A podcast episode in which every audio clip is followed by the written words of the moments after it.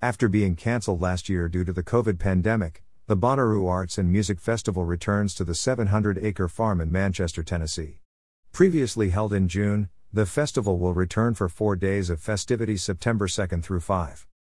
Headlining the event will be Rock and Roll Hall of Famer The Foo Fighters, Run the Jewels, Deftones, Jason Isbell, Lizzo, Tyler the Creator, Tame Impala, Megan Thee Stallion, and Lana Del Rey.